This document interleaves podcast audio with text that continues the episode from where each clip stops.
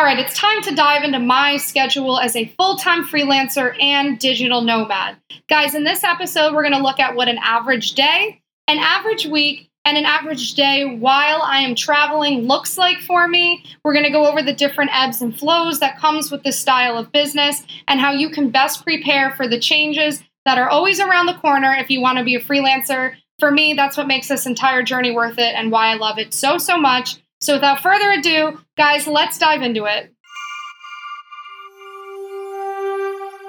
Hey guys, and welcome to the Freelance Fairy Tales podcast. I'm Alex Fasulo, your host, six figure freelance writer, serial entrepreneur, Fiverr pro seller, and digital nomad.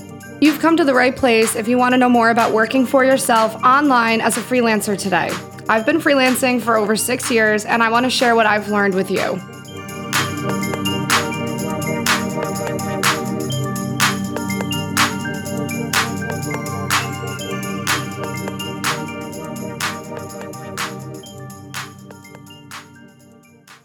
Hey guys, we are back with another episode of the Freelance Fairy Tales. This week, I'm going to talk about my schedule as a full time freelancer.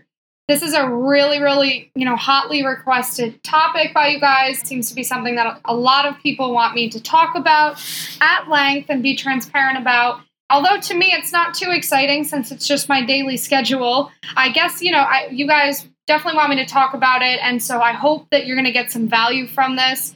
In this episode, I'm going to look at a bunch of different schedules of mine. First, we're going to go over an average day for me. Then we're going to make our way into an average week, followed by an average day when I am on the road. So, as a full time freelancer and digital nomad, no two days are ever the same for me. That's why sometimes it can be hard for me to describe what a typical day looks like for me, but I can generally give you guys you know, run of the mill explanation for what most of my days look like. But yeah, just remember no two days are the same as a freelancer. And I know for me, that's one thing that I absolutely adore about it.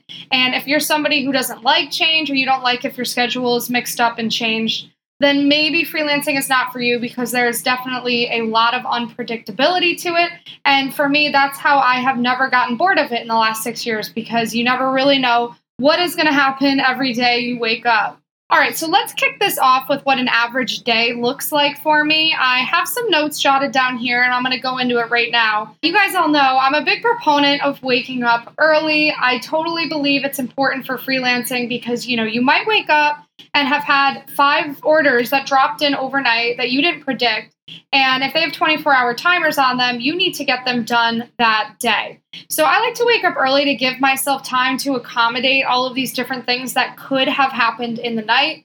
You know, freelancing on a site like Fiverr, it is a global marketplace. So while you are asleep, half of the world is still awake and, you know, running their businesses and booking orders and everything. So there's a good chance somebody did book something in the night while you were asleep. And if you have something that you need to do later that day at 2 or 3 p.m., uh, if you don't want to be stressed out about it, I recommend, you know, checking out your Fiverr queue before 8 a.m. just to give yourself a head start. I've definitely found for me that just has minimized my anxiety with everything. So as much as people are like, oh, I don't want to get up early, it's just the, the feeling of knowing that you're in control of your day and your time by waking up at 6 a.m. There's just no other feeling like it to me. And as any business grows or scales, you know, you'll see it's so common. Any six figure, seven figure, you know, millionaire person will post that they wake up early. It's just something that you can't avoid.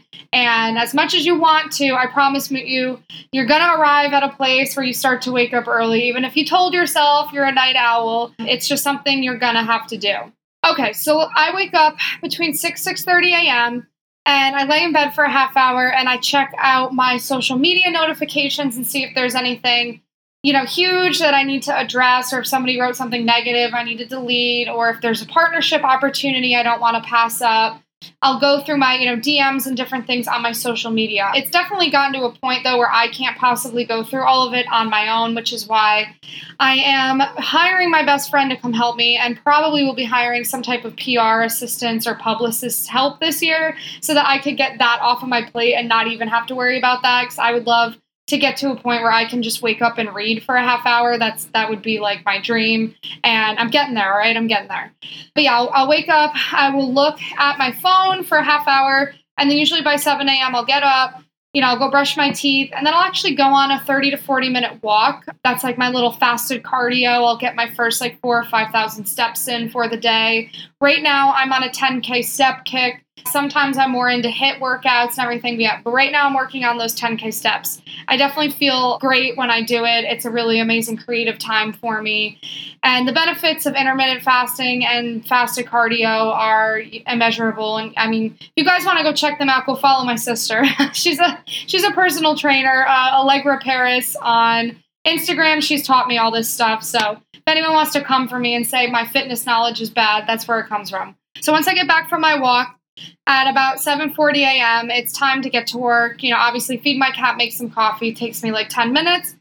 Then by 8 a.m., I flip open my laptop and I carefully go through all of my emails and then all of my outstanding Fiverr messages. I make sure to answer my DMs on Fiverr as well as the messages from my current orders to get all of my customer service done before I dive into writing. This keeps your response time really good on Fiverr and it just makes sure that you like your clients are happy with you because you've been responsive to them. You know, again, it can be hard with like the time zone changes. If you've gone to sleep and you haven't been on Fiverr for 12 hours, but it's their daytime, you know, they're going to they're going to definitely be looking to hear from you and understandably so. So that's why we say to people like, you know, hop on Fiverr and get that customer service done. Like by 8, 8 a.m. or 9 a.m. because it's just going to be beneficial to you.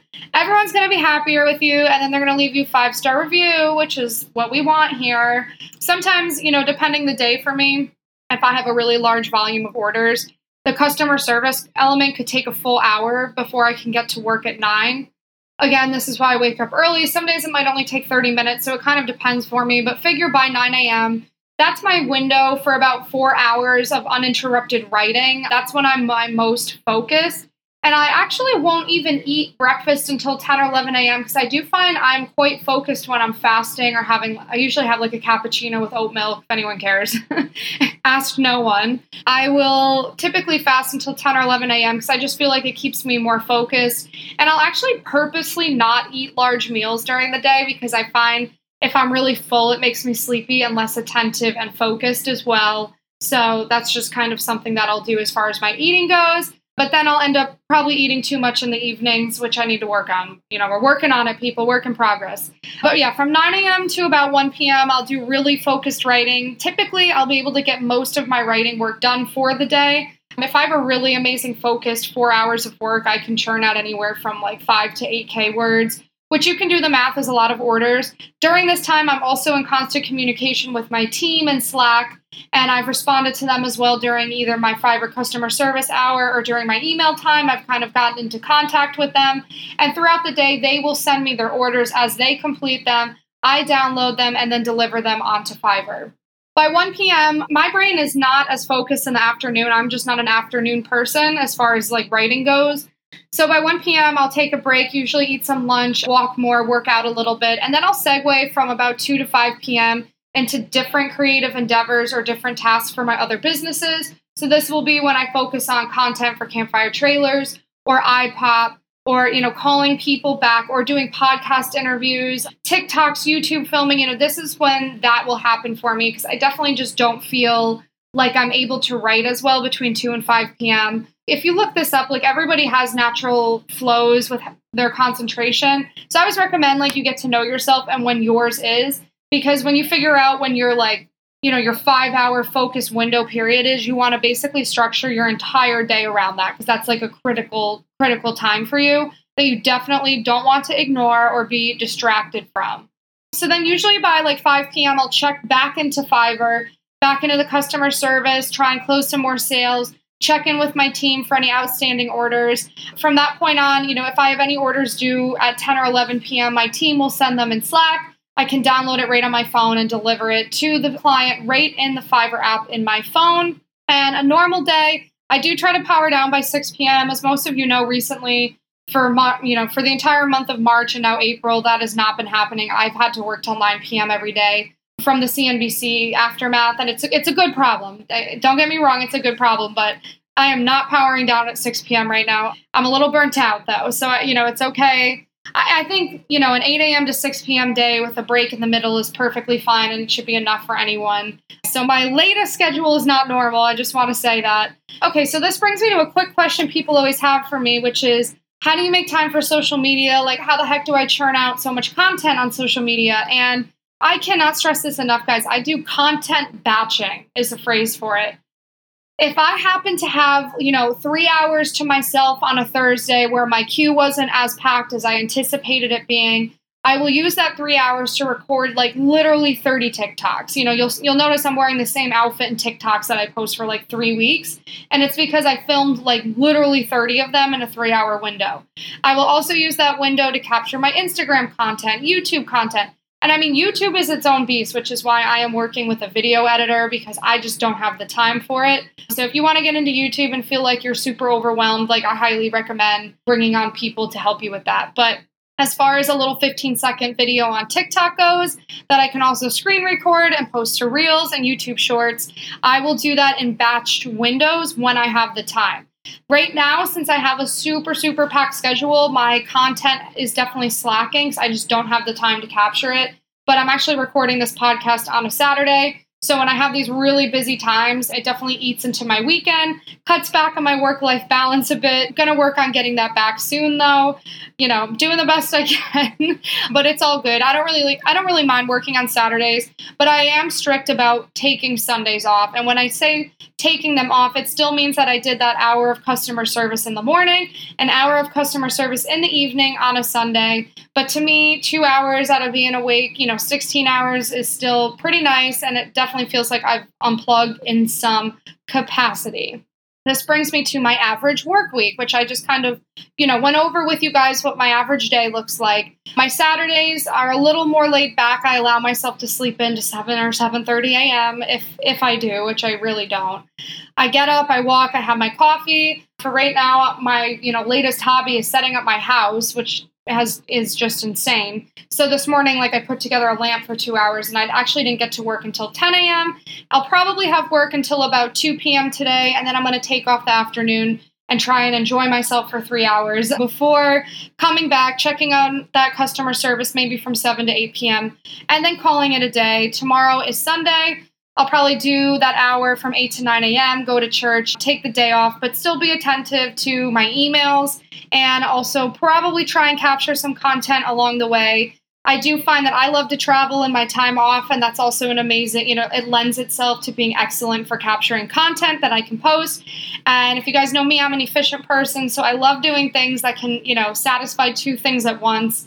And for me, like, traveling's the best because I love to travel. It's an amazing experience and it creates content for me that I can post on my social media channels. So it doesn't get better than that. People then always ask me, okay, well, what does an average day for you look like while you're traveling? You know, how the heck do you manage all that you manage while then traveling to a Vegas or a New Orleans or all the places that you go? And yeah, guys, I'll be honest, like it might look like I'm managing it well while I'm traveling, but there's definitely some like panic moments. Traveling by itself can be stressful and then adding work on top of it. I always joke when I get back from my trips that I need a vacation from my trips because that's literally how I feel. So, you know, I'm never going to sit here and say, oh, it's easy to travel and work at the same time. And I don't think any other digital nomad would try and ever make it seem easy either. It's definitely not. And I always recommend, you know, get your average day and your average week and your content batching. You have to get all of that under control and locked in before you hit the road with it. Because traveling is going to add on these extra problems that you might not have predicted. So if you don't have your like average day and week already all sorted out and locked in, you know, you're going to have some problems. So I definitely don't recommend like starting freelancing and then also hitting the road at the same time. If anything, I would spend 1 to 2 years like getting your life together with this before you hit the road. That's just my experience with it. You know, I'm not sure if it's everyone's experience, but I, I again, you know, never want to make it seem like it's super easy to travel and work. It is definitely not. but okay, so when I'm traveling, I want to be able to take off time to go explore because to me, it's like, what's the point of being in a new place if I don't go see it? So I'll actually wake up even earlier when I'm traveling, like maybe at a 5, 6 a.m so I can jumpstart my work and be done by noon and then have the rest of the day to go explore. So I'll usually split my day up half and half between traveling and having fun and working. And I know social media can be deceptive because you really, you know, from the consumer side, it might look to you like, oh, I'm exploring all day and not working. But no, you know, from 5 a.m. to noon, I was still working that day. Believe me, the work never stops. And, you know, people always are going to make their social media look like they're never working. But I don't blame them. It's like, why do you want to post yourself like in a corner with a laptop in the dark? Or you could be posting yourself out with a cactus. Like, you're going to pick the cactus. I get it. But yeah, so when I'm traveling, I wake up early. Another thing is time zone changes. I notice for me when I leave the Eastern Standard Time Zone, it definitely has an impact on my businesses because most of my clients live in the same time zone as me. So if I go back in time three hours, I have to wake up three hours earlier to be in line with them, or I'll miss Fiverr messages and proposals and everything. So yeah, I, I get a little like FOMO when I leave Eastern Standard Time Zone. I would say it does impact the business not greatly, but you know, I worked out of Japan for four weeks, so I completely inverted the time zone that I was in. And I was still making, uh, uh, you know, very good money, but it definitely slowed down my business because my average consumer is used to me being online from 8 a.m. to 6 p.m. in an EST realm. So that's just something to think about if you're going to leave your typical realm where all of your clients are in, then you're going to have to be awake at that time zone wherever you are going. It's, you know, it, it is what it is. You might not have to be in an office, but you do still have to follow some elements of working a job and being reliable and accessible to people. You can't just disappear for four days and then all of a sudden come back to your business. Now, I know in the four hour work week, the idea is you should be able to disappear for six days and your business should be able to run without you, but that's only possible if you have like four to eight people all positioned perfectly at different points in your business and able to handle different things because you've trained them to, that you can disappear for six days. So sometimes I think that's glamorized a little bit. And I haven't hit that point yet. It's obviously the goal for me, but I'm six years into this. I have not hit that point yet. My goal, though, in 2021 is to be able to take an entire day off. So, like, I sign on Monday and then I don't come back till Wednesday and nothing suffered. Because right now I don't have that figured out. I do still need to be present every single day with my teams. And again, I'm hoping my best friend can help me with that because I would love to hit a point where I can just disappear for a full day. I think both my mind and my body would enjoy that. Sorry, that sounded like inappropriate. I, I just, I mean, like for health purposes and like traveling and sleeping and stuff.